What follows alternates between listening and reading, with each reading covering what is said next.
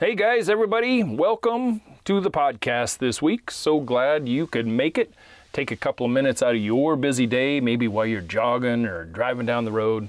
I'm glad you're here. Hey, this week's topic, we're talking about landscape lighting and installing a landscape system for yourself. You know, landscape lighting is not a new concept. It has been around for decades and decades. But low voltage landscape lighting and the advancements that have been made in the last 30 to 40 years has made it really, really simple and easy for someone like yourself, a DIYer, to install in a weekend in most cases. With a little bit of homework and some simple calculations, you can add value, security, and great evening ambiance to your home and yard. If you're considering this element in your landscape project, whether it be new or an add on, stick around and learn a little. The mystery surrounding it will vaporize while you listen here, and you will find out how easy it really is to install. See how much money you can save by doing it yourself, and a little about maintaining it so you have years and years of enjoyment and worry free performance. So, here we go. Maestro, roll that brief intro, please. Hey, everybody, I'm Matt, and you can call me Coach. Every week, I bring to you landscape tips and tricks and design concepts in an easy to understand format so you can tackle projects yourself, like the one we're talking about today, get the results you want, be more self reliant in this day and age, and save a boatload of money in the process. You know, after a 20 plus year career as a successful self employed landscape designer, contractor, educated in ornamental horticulture, and a retail nursery manager, I bring with me a lot of knowledge and experience that I want to share with you, the modern educated, self reliant homeowner of today. As it usually goes, at least in my professional experiences, it goes something like this. You're out walking doggo one evening and you see the Smith's house down the street or around the block. Now, the Smiths just spent a boatload of money uh, having the landscape redone. And man, does it look spectacular. All the new swank and swagger that a new landscape has. And the Smiths went, they gooched it up a little bit by having some landscape lighting placed in it. And it really looks good. You know, the new trees are lit up, there's a pathway to the front door that's nicely lit. Even the side gate has a little downlight off of the arbor. Really good looking stuff. Now, you know the Smiths, so you go up and you talk to them one day, and uh, they were really happy with the company that they hired and the results that they got. Hey, Maybe it was Coach's company. You know, you turn around and you call Coach's company, and Coach Matt comes out to your house and gives you an estimate on the landscape lighting project you want to do in the backyard. Coach gives you the estimate, which is broken down by materials and labor, and you see the detail that's there. You find out, though, that it is really kind of out of your budget and price range. Know, coach is disappointed just like you are. Maybe you pout a little and realize you have a few years of savings to do to actually afford coach, so you dismiss the dream and move on. Well, wait a minute. Pump those brakes and stick with me here. You know, Coach is running a business, and in order to show profits, he has to charge a certain amount of money to be in the black every year, or he's not going to be in business very long. But this is something you can do yourself with just a little education right here and some sweat equity. First of all, you don't need a licensed electrician or you don't need to be one in order to do this. This is pretty simple stuff. You're dealing with low voltage nowadays, not high voltage. With a few, you know, safety steps, you will not put yourself in harm's way. I promise you that. No, I'm not going to promise you that. There are some folks out there that can't even plug a light plug into a socket. But for 99.5% of us, there's not going to be any risk. Let's look at the parts that make up a low voltage lighting system first before we move on. First of all, and probably the most important thing, there is the power center or the transformer. This device takes your high voltage from your house and dumbs it down to low voltage and powers the lighting system throughout the yard. Number two, there is the underground cabling, usually called in my business 10 2, 12 2, 14 2, or 16 2 cable, usually labeled in the stores as landscape lighting cable or direct bury cable. Three, there are lighting fixtures themselves. Usually in simple systems, these are path lights or accent lights for either down lighting or up lighting. Four, there are the connectors capable of being buried in the dirt underground or inside a stake device and placed underground. Five, there are the bulbs themselves. Six, finally, maybe some ground staples to keep that cabling in the trench underground. That's it. Not very many parts and pieces here. So, as you approach this install, here are some suggestions just to make sure the project is a success for you. You ready? You can write them down or just play this over and over and over again. Or, you know, however you want to remember it. Number one, determine what you want illuminated or lit and why. Is it uh, pathways going to the backyard, down that dark side yard? Or is it path lights or down lights back on the back patio in the shade arbor? You're putting some down lights up in the structure to light the patio in the evening. Whatever it is, make a note of it and write it down. Number two, how many actual fixtures will be required to meet the desired objective that you want? Write that down. How many path lights? How many up lights? How many down lights? Whatever. Write them all down. Number three, where is a convenient power source for the transformer to be plugged into? And if you don't have one, where can it be created? Write that down. Four, how many feet of cable will be needed to go from the transformer location to all of your fixtures? And believe me, whatever distance you pace off, add at least another 20 feet to that because you're going to be making loops and making turns and going up and going down, and a lot of footage can be used. Write that number down. If you choose to use standard bulbs, which are on their way out by the way, that come with most cheaper fixtures, look at each bulb and determine the wattage of each.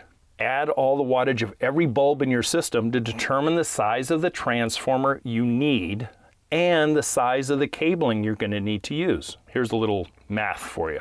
Let's say you have 12 fixtures you want to put in the backyard. Each fixture is going to require 20 watts of power to power correctly. So, here we go, third grade math. 12 times 20 is 240 watts of power they're going to be needed. So you know that you're going to need a 300 watt transformer at the minimum. Now, if you decide to expand it later, maybe you should get a 500 watt transformer. But I'm going to show you later on and stick with me on how you won't need to go any bigger than this. It's going to save you a lot of money. In any case, write down this little mathematical equations and figure that out. Once you know that, you can do a couple of things. You can budget your landscape project right there at the kitchen table, or you can go out and start shopping right then and there. You'll find out how much these things are going to cost for you. 12 fixtures, you know, who knows? If you go large, maybe you're spending, I don't know, $130 a fixture, or maybe you're going on the cheap and you're doing like maybe $45 a fixture. It's all up to you. All right, now the fun part. The trenching, the actual sweat equity behind it. From your location of the transformer, where you have chosen to place this, you can trench shallow trenches. You don't have to go deep because we're dealing with low voltage. You can do shallow trenches, say six inches or less. Usually along walkways, you got to put some under walkways. Maybe along the underside of the deck joists, you can staple them there. Along fence lines where you're not going to be digging or anything, then you're going to have to take them out into the landscape where the fixtures need to be placed in order to accomplish the effect you're looking for. For instance, maybe you run a, a, cable along the back fence and then you put a six foot trench out near the big tree you want to light up. That's where you're jutting out into the landscape and then you fix it there, which I'll talk to you about in a second. Path lights are kind of a lot easier as they can be kind of cabled along the edge of your walkways or paths in kind of a straight line, usually. At the desired location for the fixture, once you get all your trenching done, you can make a, a two foot loop or maybe an 18 inch loop up out of the trench and then tap a wooden stake down into the trench and secure your little uh, cable with maybe some uh, duct tape in a circle around the, the stake just to kind of hold it up out of the ground. And it also, if you don't get it done all in one day, which most people do not, at least it's it's visual and it's a, a safety thing that can be avoided. Now, something I want to discuss with you as far as your cabling. The longer your cable run is from the transformer and the more fixtures you place on that one cable, the more voltage will be used. And sometimes your last fixture, if you put too many on one cable, the last fixture or two can be kind of dim, you know, or less bright compared to the first couple. So, to avoid this voltage drop syndrome, you can do a few things that'll avoid it very easily. Number one, is use larger cable. Instead of 12-2 cable, use 10-2 instead. Another way is use lower wattage bulbs. You know, instead of a 20 watt, maybe use an 11 watt, depending on what kind of effect and brightness you want in these fixtures. How about use different bulbs? And I'm really going to focus on this in a second. Use different bulbs. Instead of the provided incandescent cheap bulbs that are with most fixtures, upgrade just a little bit and use an LED bulb. Use a transformer that has settings uh, that send slightly higher voltage down certain cables as compared to others. There are some transformers out there that'll have an 11.9 voltage, another one will have a 13, another one might have 14 or 15 volts, and you can plug your cable that has a longer run into the higher voltage and you'll offset it that way. So there you go. I mean, pretty easy fix, right? But you really have to pay attention to it, especially first timers. Personally, guys, I am all about the LED bulb. 100%. I have not used an incandescent bulb in the last eight years, I don't think. You accomplish so many troubleshooting tasks just with this one approach. Number one, you use less cable. You know, you don't have to run two and three lengths of cable to avoid voltage drop because compared to a 20 watt bulb, maybe the same bulb for an uplight somewhere uses 7 watts. So you save 13 watts on that one cable. Now maybe instead of four uplights on one cable, you could put 8 or 10 and not have any voltage drop whatsoever. Number two, you use smaller transformers. You know, remember what I said earlier? Maybe you're going to need a 300 watt transformer. Well, imagine if you only have 7 watts on one bulb and you're doing 12 fixtures in the backyard or so. What do you got? A total of 84 watts total, maybe? you can still add on later on without any sort of voltage overload or voltage drop. How about more fixtures on one cable without overloading, like I just mentioned? And the bulb life is like 10 times as long compared to an incandescent bulb. They're really simple. Go LED. You save on transformer cost, you save on cable cost, and you save on bulb replacement costs, period. Now, Connecting the cables to the transformer is pretty straightforward. The way I've always done it is where the cabling leaves the ground, the ground trench, and goes up into the transformer, which should be placed about 24 inches off the ground to avoid any sort of flooding or electrical contact or whatever. Okay, I use an, a nice new PVC pipe sleeve and I put my cabling through that PVC pipe sleeve up from the ground and into and slightly inside the transformer box. It's a nice, neat, clean way that protects the cable from damage. It makes it look a lot neater and it's readily visible. So you know, it looks just looks a lot better than two dangling black cables coming up out of the ground and into a metal box, plain and simple. You know, you strip a short little amount of wire off the ends and you put one into the common end and one into the plug end, tighten them down, and you're good to go. Now you're ready to power it up. After the next step. Connecting the fixtures themselves to the cable is also pretty simple. You know where you've made those loops and stuff? You can cut the top of the loop, strip off the pieces, probably about an inch or so, placing them together and twisting, and then securing them with the provided wire nuts or whatever device that particular fixture comes with. You know, you continue until all the fixtures are all wired up and they're all nice and secure. The cable and transformers are what they call unipolar. So they're taken care of at the transformer. So it doesn't matter which side of the cable you're wiring up because it's it's all going to be the same. They're they're all going to work. It's not like a positive negative out into the, the yard field of your cabling. Now, once all your fixtures are wired up, your trench is still open and exposed. You can see all your cable, etc., etc. Now you can go turn on your transformer. And if everything was done correctly, your lights should be on. Once you check everything, you can now bury and hide all the cable. In some cases, this is where I generally stake them to the ground so that they're secure, they're not going to move around. The cables are stable in place and they're not going to walk around on the ground or anything else. The other suggestion I make is take pictures of where the cable is for future reference for your information and in case you sell, you can disclose it to the, the, new owners, right? Hey, that night after you've done all this work and you've got a glass of wine or a beer in your hand or you're beverage of choice. Now you can go out when it gets dark and hey, adjust those lights as, as needed. If you left just a little bit of play where the fixture is, you can adjust them. Path lights or up lights or down lights, whatever you want to do, you can kind of play with them and tweak them just till you get it just right. Here's what I usually did when I did lights. For path lights, they should be placed so that the cone of brightness kind of covers about half of the walkway or pathway. Something to consider. Up Uplights, Uplights should be placed so they illuminate the trunk and the scaffolding of the tree. Downlights should illuminate post areas or areas of navigation for walking safety. And more advanced stuff like wall washing and backlighting,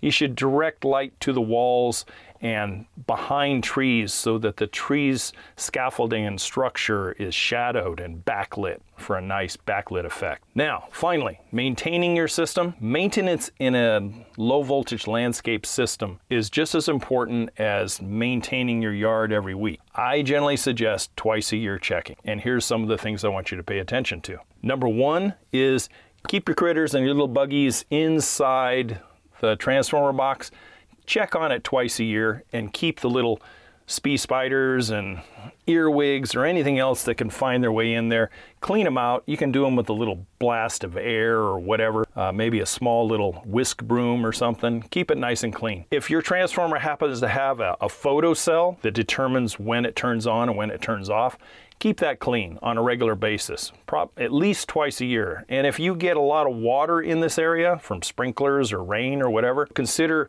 placing it in a place that is somewhat protected from that. The other thing is, is if you have a manual timer that is part of your transformer, you're going to have to go out and adjust that timer seasonally so, you know, the, the system comes on when it's dark and it goes off when you want. Most of the time, if you're looking at it for security and ambiance, it's going to come on at dusk and go off at dawn. If you want it a little bit less and save a little power, then you can turn it on at dusk and have it go off at midnight, you know, when everyone's gone to bed. Make sure you keep the buggies out, like I said. And then also the buggies that can sometimes be attracted to the fixtures themselves. Little spiders sometimes love to get up inside the, the path lights or around the bulb of an uplight because what is attracted to light? Little moths and flea flies and all those kinds of things in the warmer months and they'll sometimes build little spider webs around there, so keep them clean. And to keep your system looking good, I tell you what I did is I used to use a quality car wax and I would literally polish and wax the top of my pathway and uplight fixtures. That way the hard water spot was much easier to remove and it kept them looking nice. I mean, they're a nice painted metal fixture. Why not? I think I boiled it down to maybe twice a year maintenance. That was all that was required. The more the transformer is protected from the elements and the critters, the longer it will last. Same goes for the fixtures too. Go out there and make sure everything is on. You know, once you have that honeymoon effect kind of wear off, sometimes we can kind of forget about them a little bit. So make sure you check it once in the spring, once in the fall. That'd be that'd be a good spacing right there. Hey, there you go. The down and dirty, shedding a little light on landscape lighting installation. It's not rocket science, and you guys can do it too. Probably do a little research during the week and then get your fixtures the following week and take a weekend and blast it out. You'll really be surprised what you're capable of doing. Hey, I'm Matt, and you can call me Coach. I'm so glad you stuck to the end of this podcast. I will see you guys next week, every Friday as usual. Hey, check out the channel over on YouTube, and I look forward to talking to you next week. Take care. Thank you for listening to this episode of Yard Coach. Check out the original videos on YouTube at Yard Coach or email Coach Matt at youryardcoach at gmail.com. And hey, did you get your free 15 step landscaping project checklist? Check out the podcast description below for the link to your free PDF as well as the YouTube channel for more great information for the DIYer in you. See you next week.